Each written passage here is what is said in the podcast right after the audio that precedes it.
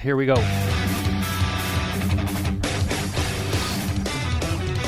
Running Light Ministry podcast is brought to you Cool by guitar listeners stuff. like you. You can support these podcasts by making a gift to the ministries at runninglight.org. Hey guys, welcome to the podcast that we call the Better Pleasure Podcast with Running Light. My name's Bo, I'm Peter.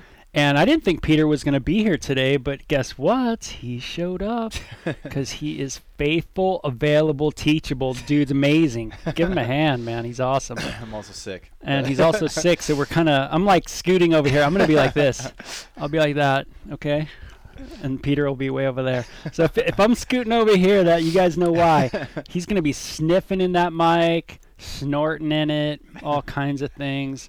And um, I'm hoping to have Sylvia on that mic later on today. All right, I'll I'll disinfect it. Disinfect some stuff, man. That's for sure. This is episode uh, 83, and we're gonna do a little break off of um, our methodology talk of sex addiction because we're kind of going through some stuff there, which is very cool Yeah. to answer some really good questions, man. We had some really, really good questions, and I'm not even joking with you, Peter. These things were insane. So we're gonna we're gonna have to try to figure this out, okay? Yeah, Um, first of all, how are you doing? I'm doing all right. You doing okay? My anniversary yesterday, which was awesome. Yeah, tell us about it. What was that like? Ah, well, I was sick the whole time, so we just kind of chilled on the couch all day. But uh, we're we're planning on going up to uh, for for our anniversary trip, quote unquote. We're gonna go up in November to Disney World, which is where we did our honeymoon. So that's gonna be like our official honeymoon. But we wanted to do it in November because they have all the Christmas stuff up then. Yeah, that's gonna be how many years? Three, Three, right? three years, Which is amazing which is awesome. that you hit three years. you know, which is cool. Yeah, man, blessed. Yeah, well, it's not as long as 25. I just want to let you know. But to get to 25, You gotta- you you gotta- gotta go through three. you got to go through what you're going through. Okay, let's go through some of these questions, okay? Because Yeah. they're cool. One of them was, um, uh, and this is kind of an intense question, uh, talking about emotional porn found in media and popular culture and how that compares to regular, quote, regular or typical porn dysfunction.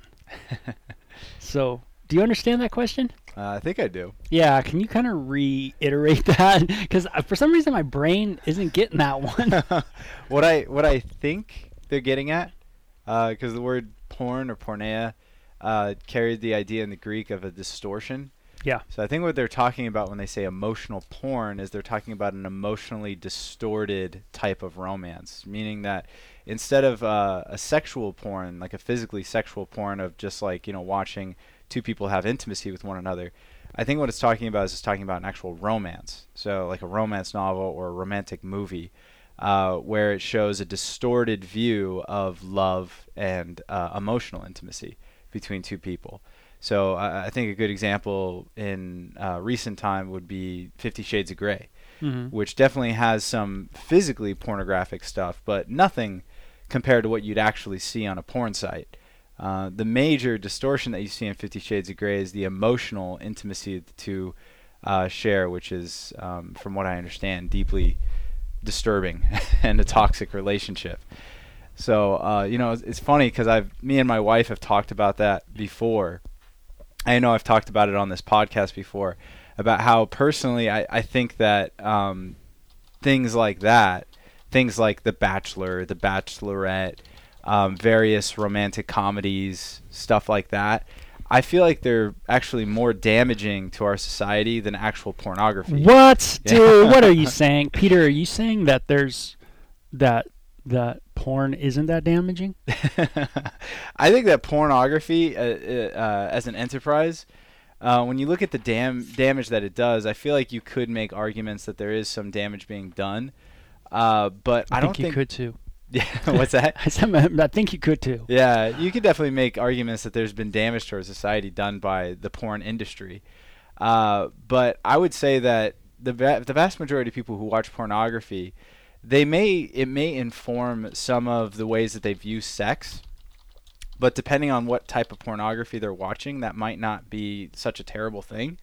Uh, I mean, obviously, if they're watching like super intense, abusive types of pornography and they're trying to act that out, that could be really, really damaging to them. But for the most part, uh, for the most of the guys that I hang out with uh, that viewed porn back when I was in high school or even in the Marines, Mm-hmm. uh, you know, the way their their porn usage wasn't really damaging to them. They were just watching things that they found to be fun and exciting, and it didn't really impact the way that they treated their significant other, their spouse, or whatever. And Mhm. a lot of them had uh, spouses and girlfriends that were okay with them viewing porn or even watch pornography with them. Uh, Mhm. When I say that the emotional type pornography, the the romantic novels, what I when I say that I feel like they're more damaging, the reason why I say that is because, as I stated before, the people who watch actual pornography, their lives aren't really being moved in a different direction as a result of that. However, some girl uh, or even some men who are watching the romantic comedies of our culture generation or some of these dating shows, the way that they view romance, what it should look like, is being greatly impacted by what they're watching. Um, so what what they should be experiencing in a dating relationship, what they should feel when they encounter quote unquote the one, um, how that relationship should work out, things like that. That is being greatly influenced. Their their ideologies of those things are greatly influenced by these types of shows. Absolutely. And uh, if you ever watch these kind of shows, and you just you stack them up against like uh, biblical love and what that is all about, you see just how great a gap there is and how unbelievably damaging these things could be. One example I always use is The Bachelor. Um, if you if you look at The Bachelor, if you look at what's going on in that show, what you see, either The Bachelor or The Bachelorette, is you see one person, either a man or a woman, who is being courted by you know between 20 to 30 uh, different members of the opposite sex Mhm. at the same time. Mm-hmm. And what they're doing is essentially they're weighing the pros and cons of all these different people, and they're in the most shallow possible way imaginable, weeding out the ones that they don't like until you get to one particular person. And by the way, when you get to the top three, they're able to have sex with all three of those people just to see how they stack up even in bed. Wow. And uh, you know, me and my wife talk about that of like, man, what if what if I really did watch this show and I allowed this to impact the way that I treat my physical relationships? Mm-hmm. And uh, it's really funny to me because this show started back, I think, 15 seasons ago. It's like 15 years ago it started.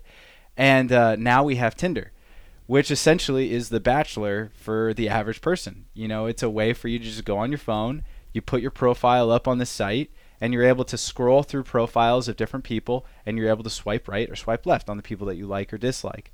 And you're able to do that with as many people as you want. And, uh, you know, I've, I've told you this before, but I've had friends who will swipe right on multiple different people. They'll go on dates with each of these people, and they'll again they'll they'll critique everything about them, be like, mm, maybe I like that about her, but maybe not. And then even when they start dating, they still keep their Tinder account active. So that they can continue to see, like, well, if things don't work out with this person, I still got plenty in the wing, you know, waiting for me. Um, now that that is greatly, greatly impactful to our culture and our society, and I feel like that is one of the reasons why marriage is on such a heavy decline uh, in our culture. Uh, because you know how do you how do you learn how to push past relational difficulties if what you've taught yourself is I'm just looking for the one and once I find this person my relationship will all be you know amazing and there will be no problems. And the second I get into any relational difficulties I just jump ship because there's always someone else out there for me that must be better for me than this person. I kind of understand what you're saying now. So what you're saying uh, is that that when you watch porn, like literal people having sex, the paradigm that you you're bringing into watching people have sex can still be a very um, in a sense conservative paradigm. right Uh, th- that's what you're saying, right? yeah So like not of course we're not talking about all people, but let's just face it even even Christians right you know when they when they're viewing porn a lot of them are viewing porn uh, still from a very conservative framework Right. And the fact that the vast majority of people in America or in the Western world in general view pornography and you don't see, you know, 90% of the population Crazy. being crazy, yeah, being super abusive in bed, Or, or some kind of extreme escalation. That's always the idea, right? Right. That you're here, escalate, escalate, escalate, right? Well, and you just don't see that where you don't see millions of people, um, you know, going, um, doing something crazy, like hardcore, yeah. hardcore crazy. doing like hardcore what what many people attack is what I call like the straw man of pornography. They attack like the the abusive, aggressive, uh, degrading types of pornography. Mm-hmm. And obviously, again, if if the vast majority of people who are viewing porn were viewing that and emulating that, Right. our society would look much different than it does. Right, right. So the idea, though, is of course when you allow a little bit of it, then it's going to go more and more and more. That's always the fear. Right. And then, then, then the always question is, is well, hey, there's other countries that don't allow any of it. Do you want to go live there? Right. And they're still jacked up. Yeah. go, no, I don't want to go live there. So we see that we- we see that that's not necessarily the way to win the battle is by just saying let's get rid of it all. That's right. Um, but on the flip side, right? yeah, The, the emotional stuff. the emotional stuff you're saying the par that that, that the uh, romantic novel or the things that are just in the culture in the entertainment culture the movies the the TV shows things like that what happens is they kind of do a slow burn on the paradigm Right. of your life where they're kind of there's this thread that's being um, uh, uh, that's running throughout those those themes Right. that um, that create something different. Right, which is highly self-involved. You know, when you look at, again, if you look at all romance, uh, most, should I say, most romantic comedies, most romantic uh, novels, uh, shows, things like that, the message that you get over and over and over again is relationships are about you. They're about making you happy, Hmm. and you're looking for that person that can make you happy. Yeah. Let me let me just uh, again, probably the most famous chick flick that I'm aware of that came out when I was in high school, The Notebook. You know, in The Notebook, you have the main character, the female, who's with two men. And throughout the movie, her big choice is which one of these men best fit who I want to be, right? And that's how she ends up making her choice. And uh, again, you could go down the list of any romantic movie that you want, but the the paradigm over and over and over again is relationships are about making you happy. So if you're not happy in a relationship, you just go to another one. Mm. Right. Yeah, so I think that answers the question really good. Ah, cool. You know, so uh, uh, that makes a lot of uh, good sense. You know, I kept thinking of Proverbs where it says, oh, "Did you just cough in the mic?" I, I covered Again? I'm sorry. you got to take the mic and you got to go like this. Go like this, Peter. Go, go out, and then take it back. Bring Okay. it back in. Yeah. Okay. I, I always I thought of this when it says, um, "If sinners entice you, do not consent." Such a cool little passage in the pro- word. Yeah. proverb, you know. But you know, there is there, or what you're saying is is there's a lot of truth to that, and of course, I've thought about these things for a long time as well. Um, and so, what you're just saying is that there's different paradigms, um, you know, that are happening here. That's right. Um, sometimes culture, um, you don't notice it, but it actually is chipping away at more of an intimate part of us, right. Um, where just the straight animalistic sex of pornography, a lot of times, because it's just sex, we're just bringing more uh, of a different paradigm to that equation, Right. to, to that media, um, which is interesting. Yeah. Um, okay, next question. You ready for it? Let's do it. Let's do it. Let me move this over here too. I got so many things up on these. Okay. What biblical characters are good examples of sexual purity? Uh, What are you laughing about, that's, Peter? a, that's a very good question. Um, I can I- think of a couple. I can too. Uh, I think You of a couple first. good examples. The the first one I think of is Rebecca and Isaac. Uh huh. Um, I think that's the, the probably the original one. Uh, I mean, minus Adam and Eve. But um, yeah, Rebecca and Isaac are pretty cool. You know, you have Isaac who um, is single. He's not like his dad, uh, who had concubines and had uh, different people that he was intimate with. Uh, Isaac was only intimate with Rebecca, and Rebecca was only intimate with Isaac. So they had exclusivity in their relationship. mm-hmm. Um, now they did have issues in their relationship. Obviously, when they had their kids, there was favoritism and there was all sorts of other mistakes. But Uh, sexually, I I can't really think of anything sexually impure about their relationship. Um, Yeah. uh, what other what other examples can you think of? Well, I can think of Job. Job is a good example. Yeah. You know, Job in the book of Job, chapter, I want to say it's 32. Mhm. I could be wrong. Um, I've been known to be wrong every now and then, Peter. and um, and uh, anyway, it says that he made a covenant with his eyes not to look upon a woman in a lustful way. I believe it's 32.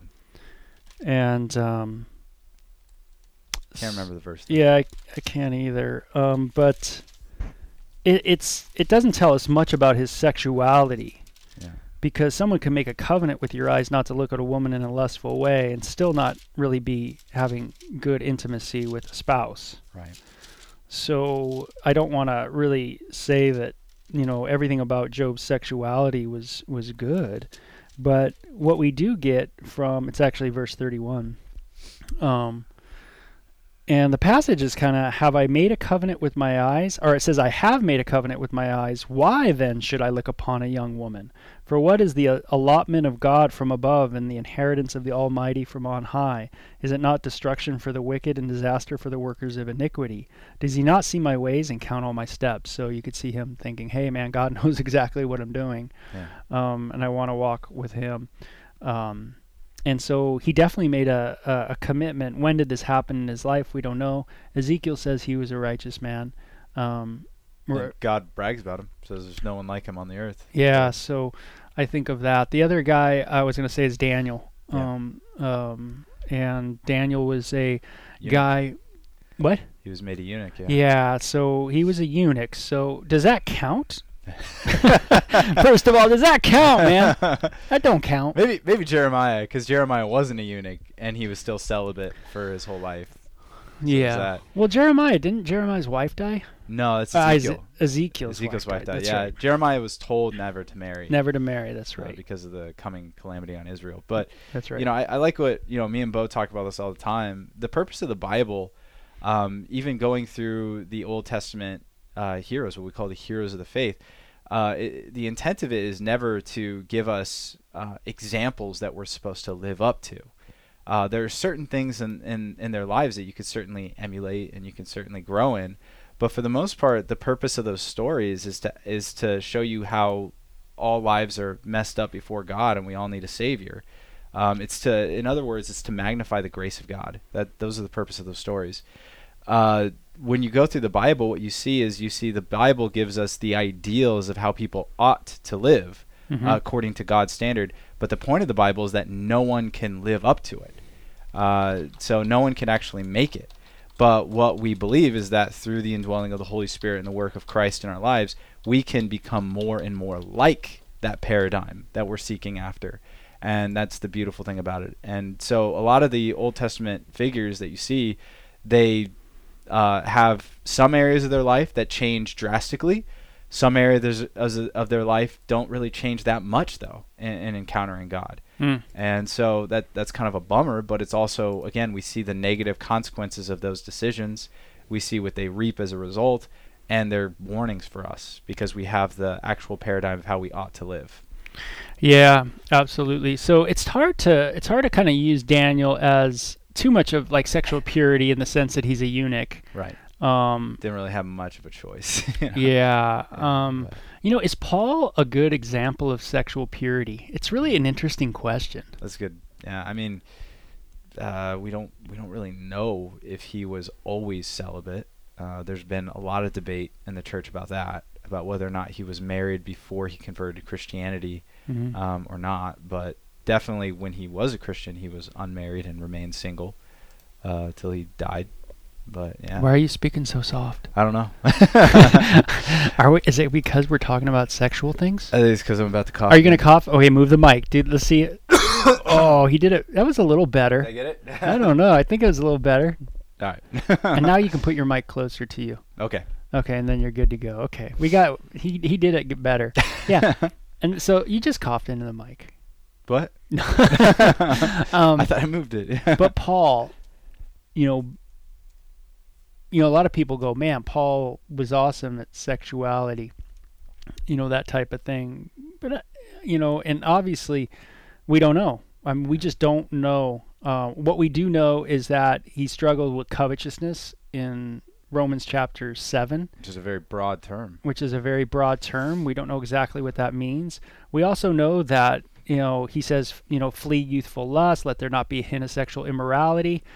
But what you need to understand about those passages is in the book of Peter, it says that the Spirit of God spoke through men Right. you know his word and that so that doesn't mean that just because he wrote it that he did everything was he, doing it, wrote yeah. you know so you just always have to remember that That's why in uh. Oh. 1 Corinthians 11 he says, "Imitate me as I imitate Christ." right So even if, if Paul was a perfect example, he would have just said, "Imitate me." yeah But when he gives the caveat, "As I imitate Christ," what he's saying is, there's some times where my life lines up with Christ, and in those circumstances, imitate me. But there are certain circumstances where my life does not imitate Christ, and in those circumstances, do not imitate me. yeah Uh, and and I think that that advice that he gives us is true of everyone we see in the Bible, and it's also true of everyone that we meet in our day-to-day lives. yeah and we don't want to deify, deify paul we we understand paul was used by god in some pretty radical ways not only for um, writing the bible but really through writing the bible the new testament most of the new testament really revolutionizing society uh, all the way up to this day. I mean, Paul has really, I think, even um, um, the theologian um, um, oh, N.T. Wright just did a book, uh, a book on Paul Hmm. um, about just that specific thing. How impactful he was. Yeah. Um, so, um, yeah. Anyway, my brain says maybe that's right, maybe that's wrong, but uh, uh, but I, I'm pretty sure. We can say that the advice that he gave throughout his books about sexual purity is obviously inspired, and Yeah. so that's great. But I mean, uh, as you said, Bo, a lot of uh, a lot of the best advice that we have about sexual purity in the Bible uh, was written by a dude who was the worst uh, violator of sexual purity that we know of, Solomon. Yeah. So a lot of what we know about sexual purity biblically comes from Proverbs hmm um, and the Song of Solomon, and that dude didn't do any of it. So, um, yeah, just because someone's speaking inspired words from God and those words are correct doesn't mean necessarily that they are following them. So Yeah, and actually, I was right. N.T. Wright did write Paul this year, nice. and so hey, the brain is working. um, yeah, um, absolutely. Jesus is a great example of purity, obviously. um, There it You know, a wonderful example of purity for sure. I think if you take though different aspects of their lives, you can, you know, Daniel, Job, Paul. Um, you know, you really get, uh, you know, Stephen in the New Testament. Um, you know, we don't hear much about his life, but what we do know, it seems like a cool guy. Yeah. Um, and um, you know, there's there's definitely some women of purity. Um, but let me just, or let me just not, or let me not talk about men. Let me talk about women. Yeah. Because um, you know, when I think about Ruth, Ruth. um, I think about a woman of purity. Right. Um, and again, we don't know everything about all these people's lives. Right. So, anyway, here's another question that I think is really good. Um, and this one we're going to probably spend a little bit of time on. Okay. Um, and I think I'll. Um, I want to hit you up with this one, and I want to hit Sylvia up with this one later on. My wife, me and my wife are going to hang in here and do something. Awesome. So if you're listening online and you do have Skype, man, I would love to get a call just to see if our Skype thing's working. um, I'm so curious on if our Skype thing works, you know. So um, and how that how it actually functions with all of what we're doing with the podcast. Anyway, this is an important question. It's about selfishness in the bed. Okay. Um, how do you serve your spouse when you're having lust? And and this kind of goes in with uh, this idea of of having intimacy with a spouse um, and and it goes on to say like what if you're turned off by maybe some of the features um, physically of your spouse a deep question. yeah, I know. Yeah. And you're and you're you're and you can wrestle, you know, and then and, and then how does how do you how does that work with wrestling with different fantasies that you might have in the marriage bed. Hmm. Um, you know, so it's that's an intense question. Yeah, it is. You know, there's a lot there. Yeah. And it's one that most people don't want to talk about. Or let me say this: many people don't want to answer this one.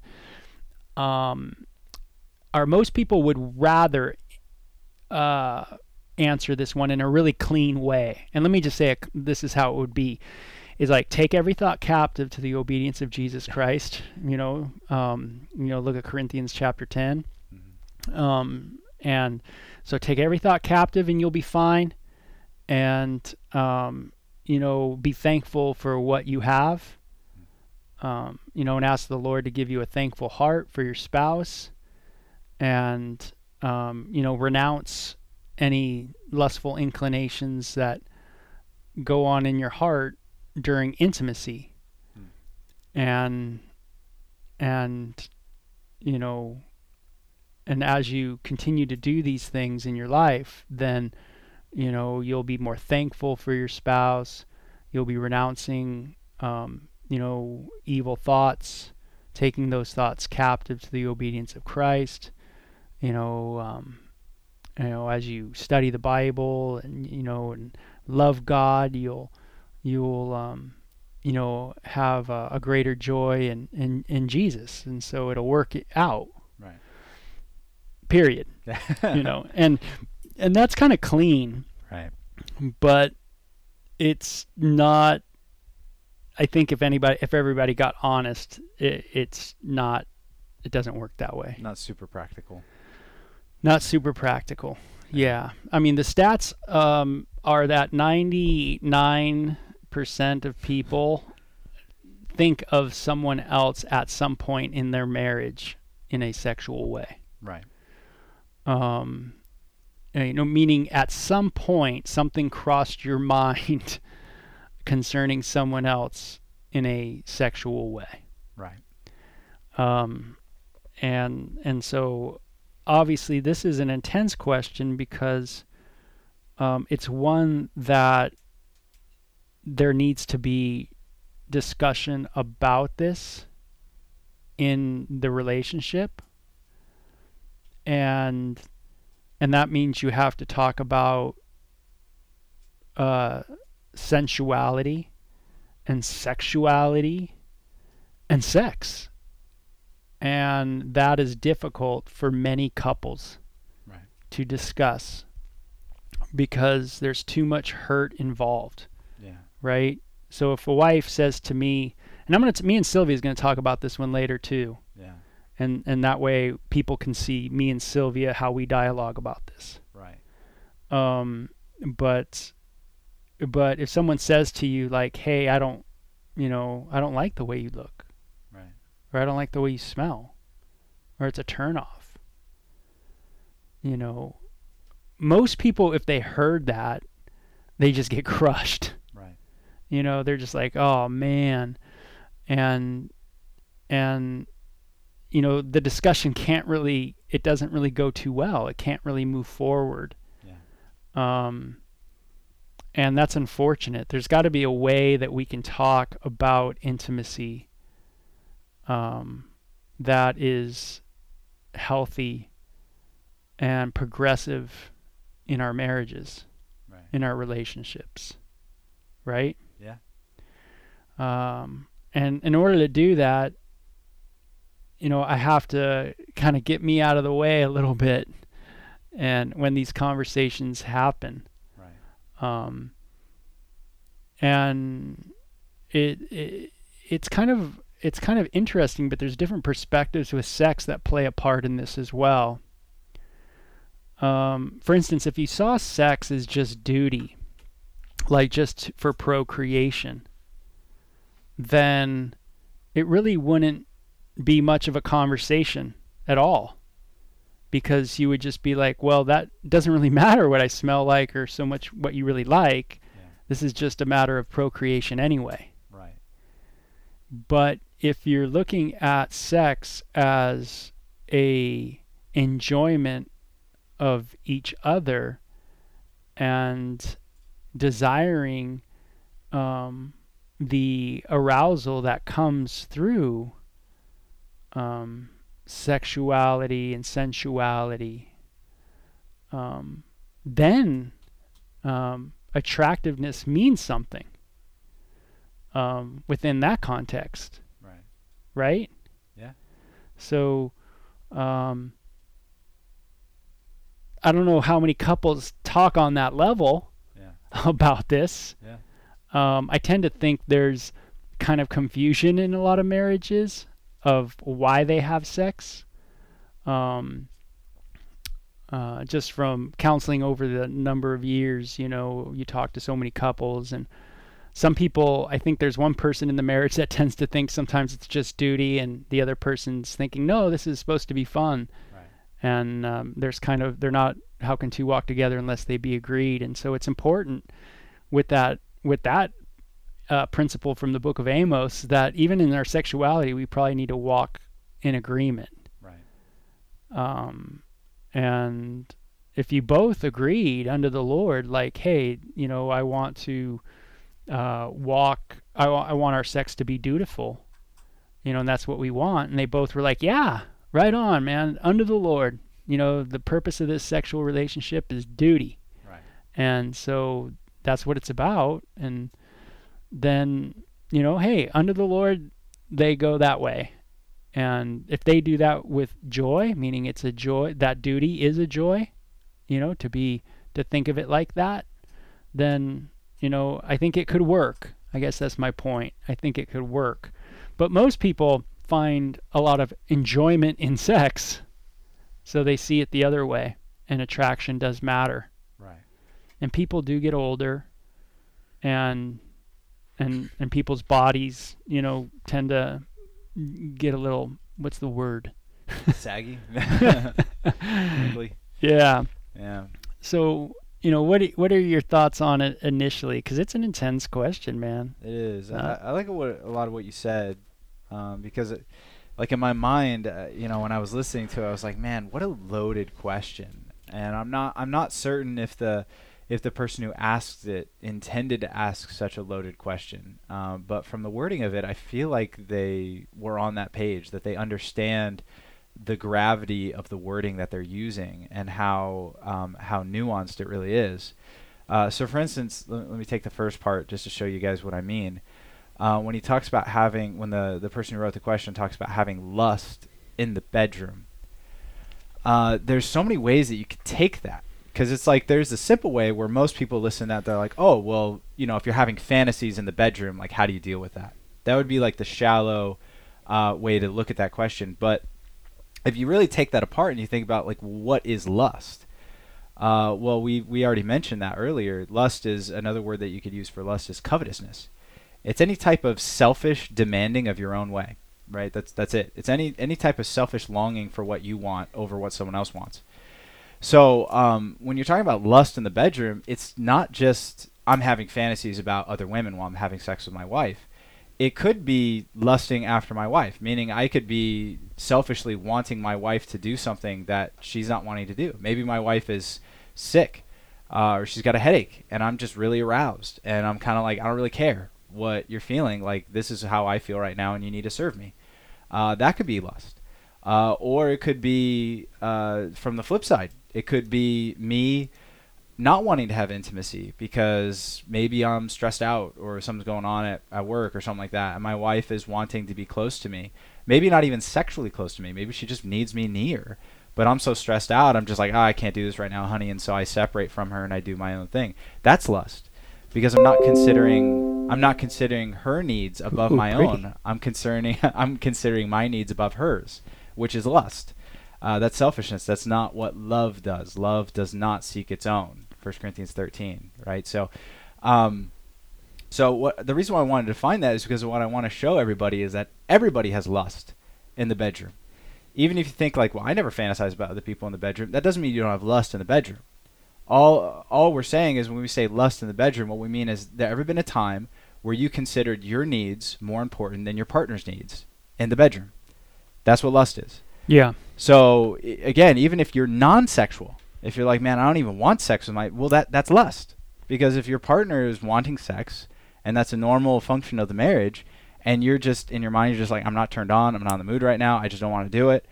Um, that could be considered lustful because you're again you're considering your needs more important than your spouse's needs. Yeah. So the first really premise you have to understand as a couple is that both parties aren't perfect. Right.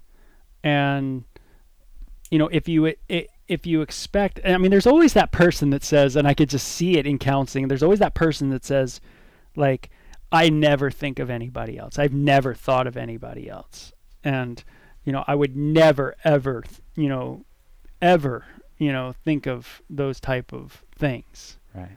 You know, there's always that person, Which may be true. you know, which may be true, you know, but we have it on good authority um, uh, from the Bible that in Romans chapter 3, verse 23, that all have fallen short of the glory of God.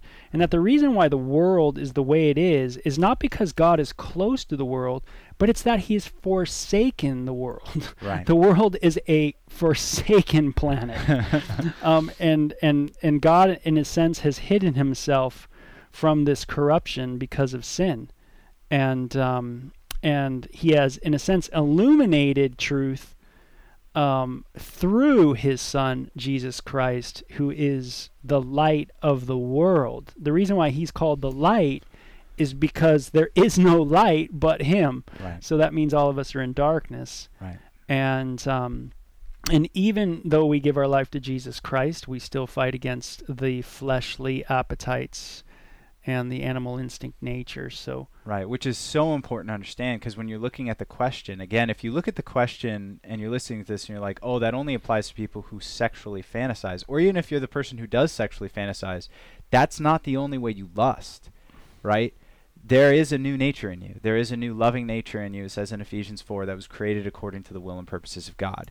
But that new nature wars against your old nature. Galatians 5:17, the spirit lusts against the flesh, the flesh against the spirit so that you do not do the things that you want to do. There is there is a warfare that happens inside of everyone's minds, inside of everyone's hearts, and it is the self-motivated life of the flesh against the selfless, love-motivated life of the spirit. mm, And they're at war with one another. So when you're in bed with your partner, everyone has lust that needs to be fought. And so that's the first thing that I want to show, just to show the depth of the question that's being asked. Um, the second part that you look at it, when they're talking about, well, what do you do when you have lust? And I, I do want to make a correction to that. Because as I've been saying, lust is not something that you have. Uh, meaning it's not like I'm walking about today and I'm not lustful at all. And then I get into bed with my wife and I start fantasizing about the women, like, oh, now I'm lusting, you know? mhm. I'm a lustful man, and that's why I lust. And I lust in every aspect of my life. Yeah. Right? When I'm coming to work, I'm lusting. I'm lusting about what I want. I want to get to work in a particular way. When people cut me off, when people go too slow, when people speed past me, they're getting in the way of what I want. You It's- use your money in lustful ways, maybe for yourself instead of giving it to the poor or helping people out. That's right. That's right. Or maybe you, you use your temper in a, in a lustful way, in a selfish way to get what you want, or you manipulate other people to get what you want. Whatever it is, everyone's lustful in every single aspect of their life, just in different ways and to different degrees.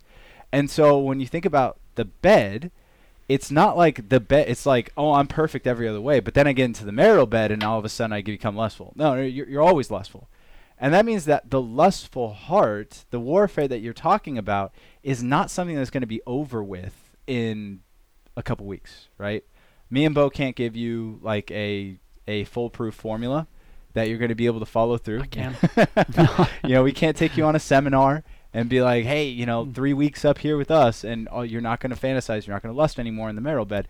No, this is a lifelong warfare. Wait, time out. You're saying that um, let's go to a land though that has no porn, like um, Saudi Arabia, and let's they go don't lust. and let's go to the outskirts. they don't lust, do they? yeah, I, and I, I tell people this all the time. I feel like I do have the a unique perspective. yes, you do. because I've been over to places like that, and I've seen how people have tried to harness their lust Uh-huh. through abstinence, and how it doesn't it doesn't do anything to shorten their lust. It actually inflames it and makes it worse. Isn't that weird? You know, But that's that's a biblical concept. Romans Yes. chapter seven, that's right. right? That's right. The more that you say no, the more your flesh wants to go. Right. The more That's it wants to do it. So uh, for for and that goes along with what we're talking about that you cannot fight this by saying I'm not going to do it right? Sitting up at night and being like, I am not going to lust tonight in my marital bed. You know, it's just not going to happen. I'm going to put my wife's needs above my own, or my uh, uh, vice versa. If you're a woman, I'm going to put my husband's needs above my own, and I'm going to serve them and seek their betterment above anything else, and call it my absolute most passionate joy because that's what Christ does in me. Uh, that'd be great if you and I could just talk ourselves into that. But there is a condition that you have, and that condition that lustful, selfish condition that's rooted in your heart takes a lifetime to get clean of. Um, we have it on good authority that it will be a completed project, but right now in the here and now, you're going to have warfare every day of your life, and in various ways and to various degrees. You mm-hmm. will find victory, meaning you will have growth, but you will not have complete victory this side of heaven.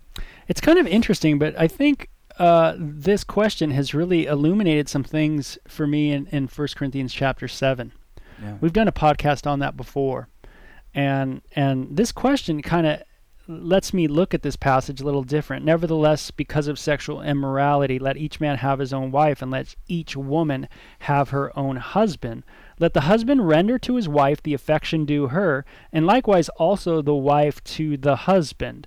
So God does give us a place to engage in in sexuality, um, though understanding even i think even maybe maybe this is where the the illumination's coming to me is maybe even knowing that you're not coming into that marital bed in a complete non-lustful way. Right. Um, and that's what you're talking about. That's right. Is that because we are creatures of uh, kind of a duality here, um, where we do have the Spirit of God and we do have the lustful na- nature, though the lustful nature says it's been crucified and it no longer is rendered any power in our life with God. Right. Um, in Romans chapter 6 um, we do, in a sense, are living out this um, salvation, as it were, and uh, as, sanctification. Yeah, yeah, and living it out, we have this this this kind of thing going on with the flesh. And that's the that's the thing. If you enter into the marital bed and you feel no warfare, you're in trouble. If you feel warfare, if you're here and you're like, man, like I feel warfare. I go to bed with my spouse and I have to battle against my lustful, selfish nature, whether it is fantasizing about other people, whether it is trying to use my spouse for my pleasure, or whether it's abstaining from my spouse's pleasure because of my uh, disregard, right? Whatever it is. Yeah. If you understand you have a warfare, you're doing great, right? You're doing great because you're working on it. If you don't see a warfare at all, you're in trouble. Um, because it, again, the, what the Bible says, the flesh lusts against the spirit, the spirit against the flesh. If you don't feel that tension, that's not because you're doing good. Yeah. That's because the flesh is dominating you. Okay, so we made that point. So let's go to the next point, and that is okay. So you're with your spouse. You know that the environment that uh, of marriage is there to help in dealing with lustful inclinations, in the sense that it gives you a place to to to be aroused and to engage in sexual activity. But what if you don't like uh, the way your spouse looks anymore? Maybe you don't. You find yourself turned off Right. You know, a lot of people go, well, hey, let's spice up the marriage bed, and maybe that's the way we do it, you know, or maybe we do put on some pornography and maybe we watch a little bit of that, right. um, you know, that kind of thing. Um, those are things that we have never suggested to people, nor I think are we going to now. No. um, um, but what what what do you think about that, where someone is uh, turned off by their spouse now? So again, that's a very deep question. Okay, and, and this is what I mean by that. Uh, dissatisfaction could come from two places a legitimate one and a selfish one. So there are certain times where I'm dissatisfied with something, and there's a legitimate reason for that, meaning that I'm dissatisfied with something because it is sinful or innately against God's nature.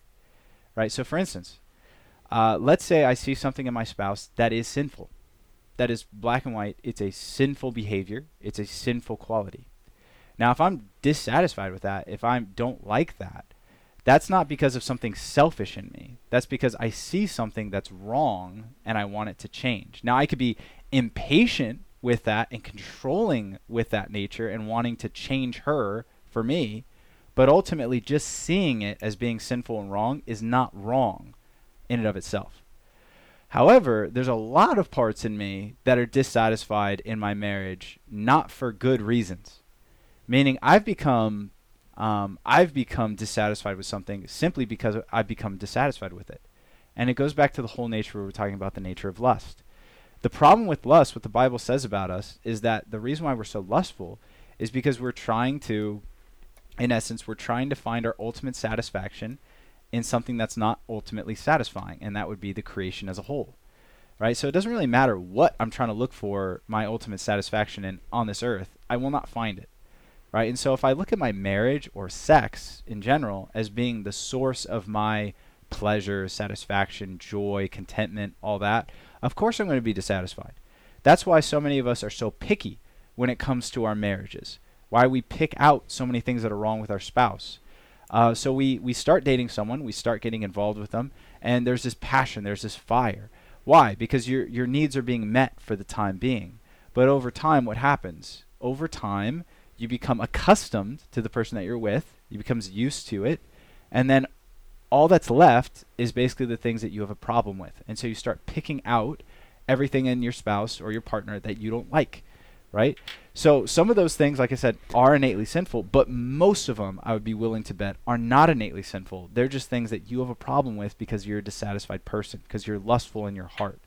You don't ultimately see your joy as being serving, you see your joy as ultimately being served. So I'm looking at my wife almost like a buffet.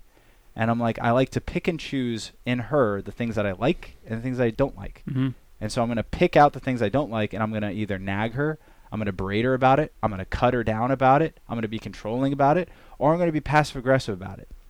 Mm-hmm. But either, no matter which way I go, I am still being picky and lustful in those particular instances. Okay?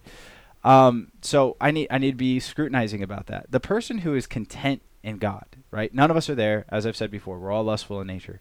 But if you really were, if you really were at the level of Christ, let's think about for a second what Christ is able to say to us, who, let's face it, God has quite a couple legitimate complaints that he can make about any of us.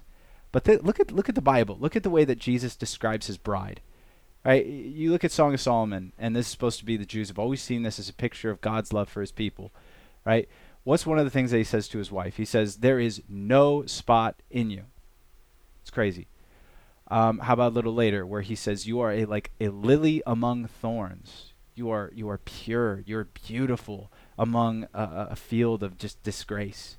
Uh, throughout the New Testament, what does it say in Colossians one? It says that we are blameless and without spot. Uh, it says we're without blemish. It says in Psalm 45 that he greatly desires the beauty of his wife. Right? This these are all sections of scripture that are talking about God's intimate, passionate desire for his bride and how he really does see us as being perfect. So, what does Jesus do? Jesus, because he's loving, he looks past what is evil in order to love. We look past what is good in order to be dissatisfied because we're lustful. Right? If we were at his level, if we were completely content in God, we would be able to do the same thing. The reason why we can't is because we're not perfect, is because we're not completely satisfied in God. We are, to one level or another, trying to find our contentment in this world. And that is why we're dissatisfied, and that's why we pick out things that are in our marriage. And that's why I'm saying this is not a simple solution. This is something that you need to work on for the rest of your life. Yeah. And what I would suggest is something that's so scary for so many people, and that is that you talk to your spouse. Right. And nothing's wrong with getting with the spouse and saying, you know, I know this sounds, this seems so insensitive, but it, it's something that we do have to, we have to talk about if we want a long marriage and a beautiful one and one that is progressively growing in health in uh, this monogamous marriage. And that is, we have to bring up things that we find in our lives that uh, maybe we don't like the smell of someone. Uh, maybe we don't like the way that uh, maybe they have allowed their bodies to get um, really out of shape, and and those are difficult conversations because usually when usually w- you know eating um, there's eating issues everything has to deal with hearts and and the emotions in the heart, um, all the things that are going on, our psyche, why we do the things we do, um, and so so all of a sudden to be confronted by someone on one issue, it almost like opens up the Pandora box. You know what I mean? And all of a sudden now you got all these issues. Um, where you thought everything was great. You were just living your life. You were just doing the things you're doing. And all of a sudden that one little conversation could be that that catalyst, you know, to really open up so many different areas of your life and issues in your life. Um, and and that's scary because a lot of times we go, oh my gosh, uh, she doesn't like me. Oh my gosh, he doesn't like me.